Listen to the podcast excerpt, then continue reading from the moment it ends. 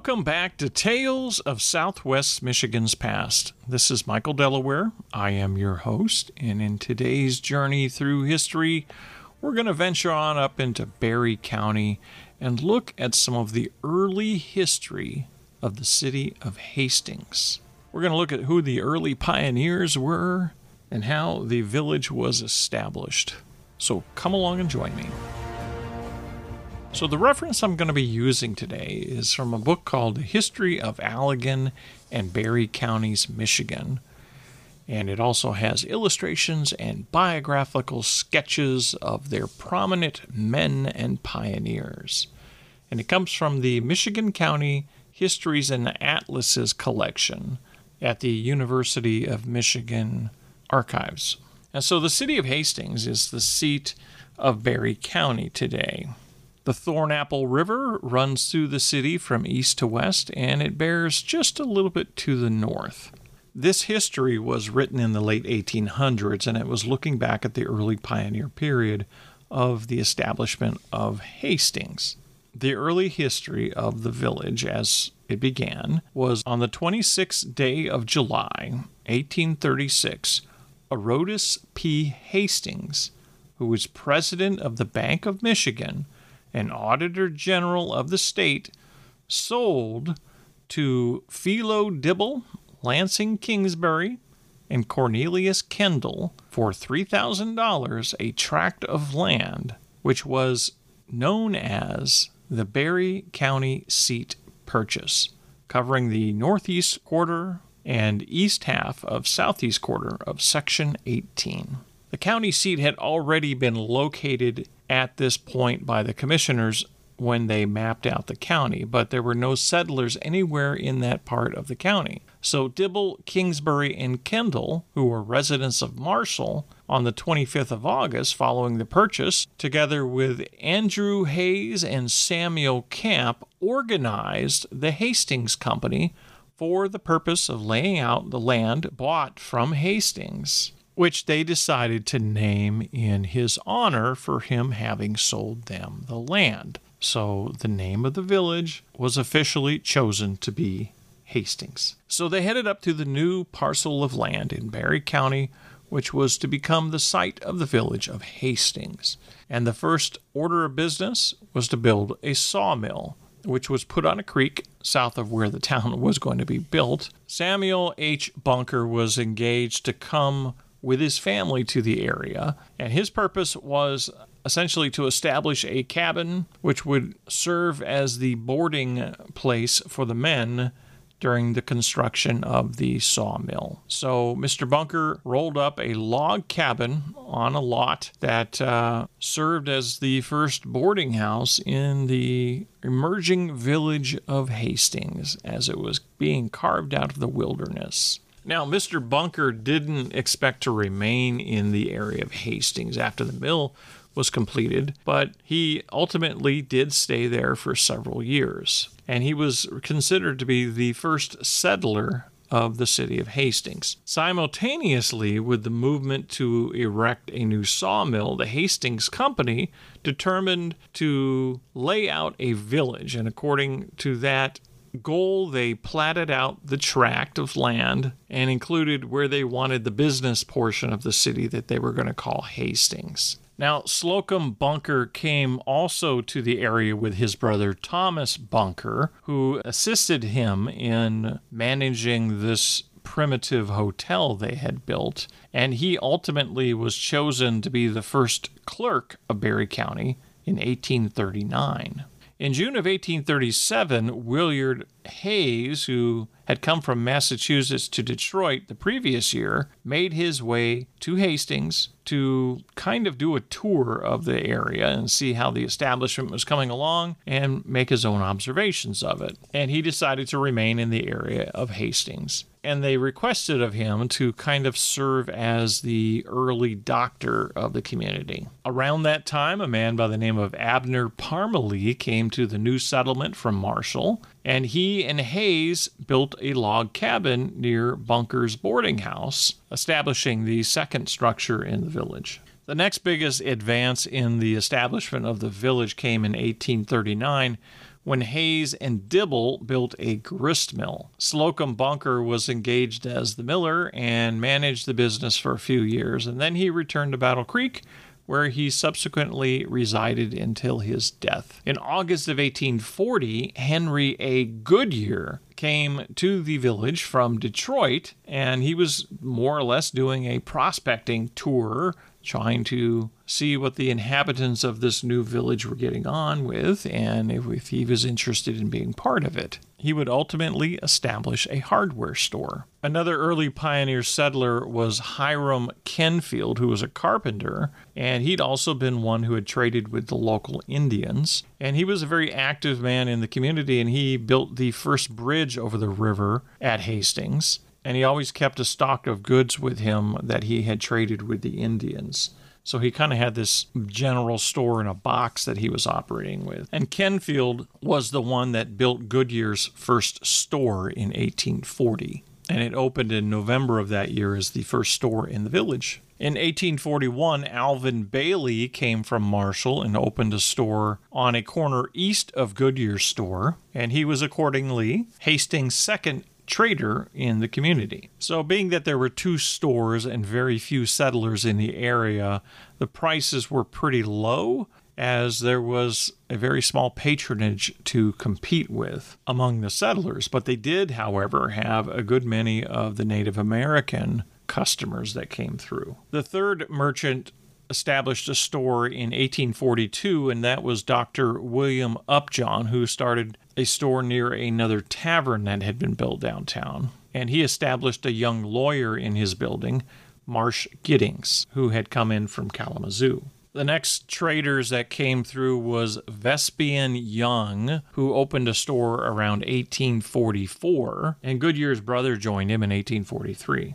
By that time, Goodyear was one of Hastings' leading merchants in the village, having been established as the earliest and first trader that opened a store there. One of the pioneer blacksmiths was Tittleson Munger, who established his shop along the riverbank near one of the taverns. And a shoemaker came in 1840 to 1841, and that was Elisha Alden, who had two sons who were both carpenters. So they helped out a lot in the village, establishing the early shops and structures and houses. The first child born in the village of Hastings was believed to have been a child of Slocum Bunker. However, the child soon died afterwards in Marshall. The second child born in the village was Angela, a daughter of Willard Hayes, who was born August 28, 1840. The first marriage in the village was the daughter of Willard Hayes, whose daughter's name was Anne, and she married Daniel McClellan. Now, one of the incidents that happened in the village of Hastings was in 1847 to 1848. The spotted fever, as it was called back then, came through the village of Hastings and it killed four or five different villagers who were inflicted with the disease over that time period. Now, what was spotted fever? Well, it's not the same thing as the Rocky Mountain spotted fever, which was discovered in 1896 and was a tick borne disease. This was based on historical records, likely typhus which is spread through lice. Because although cholera was a widespread epidemic during that time in North America, it didn't really have spots as a um, symptom. But I think based on the research I had on epidemics from a genealogical perspective in colonial North America, which is the reference I found, typhus was one of the likely descriptions of spotted fever that they were using. It could have also been yellow fever they were referring to, but more likely it was typhus. One of the symptoms of typhus was a rash. This is why they uh, think historically that's what they were referring to. And it was spread through body lice, and it had to be infected lice that did this. So that is the epidemic of typhus. Had other symptoms like fever and chills, headache, rapid breathing. cough, nausea, vomiting. All the fun stuff that you don't want. So, the taverns were some of the early structures, and I've already mentioned Slocum Bunker, who built the first house that was devoted as sort of an entertainment and a boarding house for the mill hands, but he also accommodated travelers that were passing through the emerging village. Levi Chase was the proprietor of the first Hastings Tavern, which was a crude wooden log building which stood on the banks of the Thornapple River. Levi Chase gave up the tavern in 1842, but he later returned in 1847 after he had left for a while, and he died in Hastings in 1854. He had enlisted in service in the Mexican War, but after enlisting, he was sent to Detroit and contracted spotted fever and was discharged because of the illness, and he went home and died in Hastings. That old lice driven disease. Now, the stage route, which ran through Hastings from Battle Creek to Grand Rapids, was opened on July 1st, 1846, and it proved to be a very busy line of travel. And of course, Goodyear and some of the other merchants of Hastings were very much urging the establishment of the stage line as it brought in a lot of people into the village and helped out with commerce. And of course, taverns played an essential role on the stage line because people would travel from Battle Creek to Hastings and it usually took a good part of the day, depending on where they got on the stage. So if they came from Marshall to Battle Creek to Hastings, they often would stay in a tavern in one of the villages along the way. They would either stay in Battle Creek or they would stay in the Hastings and so forth as they moved on their journey up to Grand Rapids. It was it was very slow going. It's not like a half hour or an hour drive like it is today between the different villages or different towns. Now, the first real doctor that showed up in Hastings arrived in 1838, and that was Dr. David M. Dake. And he built the first framed house in the town that um, had ever been built, and he occupied that home only for a period of about six months, and then he moved away. And then the next doctor to arrive would be three years later in July of 1841. So for three years, the village went without a doctor. And the new doctor was Dr. William Upjohn, who had come over to Hastings from Kalamazoo County. And he made Hastings his new home and set up an office in Levi Chase's Tavern on the riverbank. And business flowed to him throughout the life of the village for many years in that location. The first recorded lawyer to be in the village was in 1842, and that was Marsh Giddings. And he had lived a while in Kalamazoo and then came back to the Gull Prairie in the Hastings area and practiced law. And later in his life, he would be appointed as the governor of New Mexico, and he would die in that office in 1875. But he would remain a lawyer for many years in the village of Hastings before that happened. And there were other lawyers that eventually followed and established practices in the village of Hastings as the village grew. Some more prominent names was James Sweezy and I.A. Holbrook, who had come from Hillsdale. So the village of Hastings was officially incorporated as a village by a legislative act in Michigan on February 13th,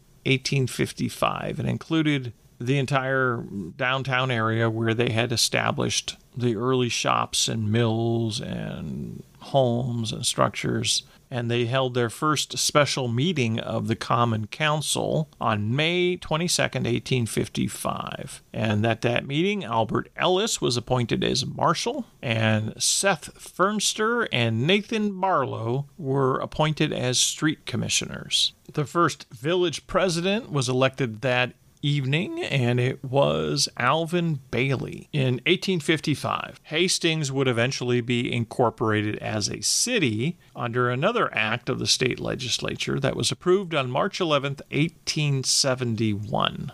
So, roughly 20 years later or more. And the first elected mayor was good old Henry Goodyear. That same year in 1871. Now, since the early days of the village, the school had been more or less a small one room schoolhouse, but the city finally built its first real school building in 1872 which included the grounds and the furniture and the schoolrooms. It had seven schoolrooms in it, and that became the largest school moving forward. And eventually, there were other evolutions of the school that were built over the years that followed. Now, the first fire department was established in 1873 when the citizens called a meeting for the purpose of organizing a fire company. And the result of that meeting was the hand engine and hose carriage that were purchased, and two companies were formed at once the Pioneer Engine Company Number One, which enrolled 50 volunteer members running both companies. By 1875, a fire department was organized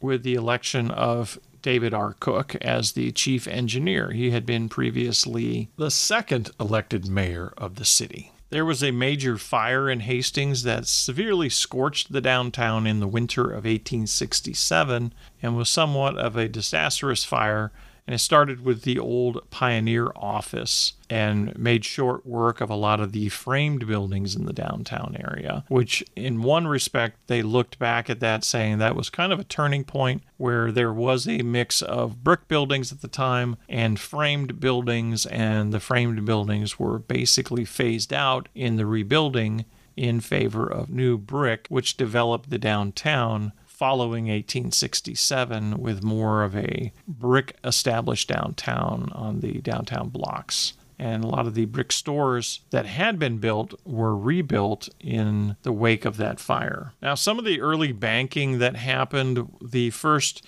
bank was established by William Skinner in 1857, and he came from Battle Creek and he opened up the private bank in Hastings.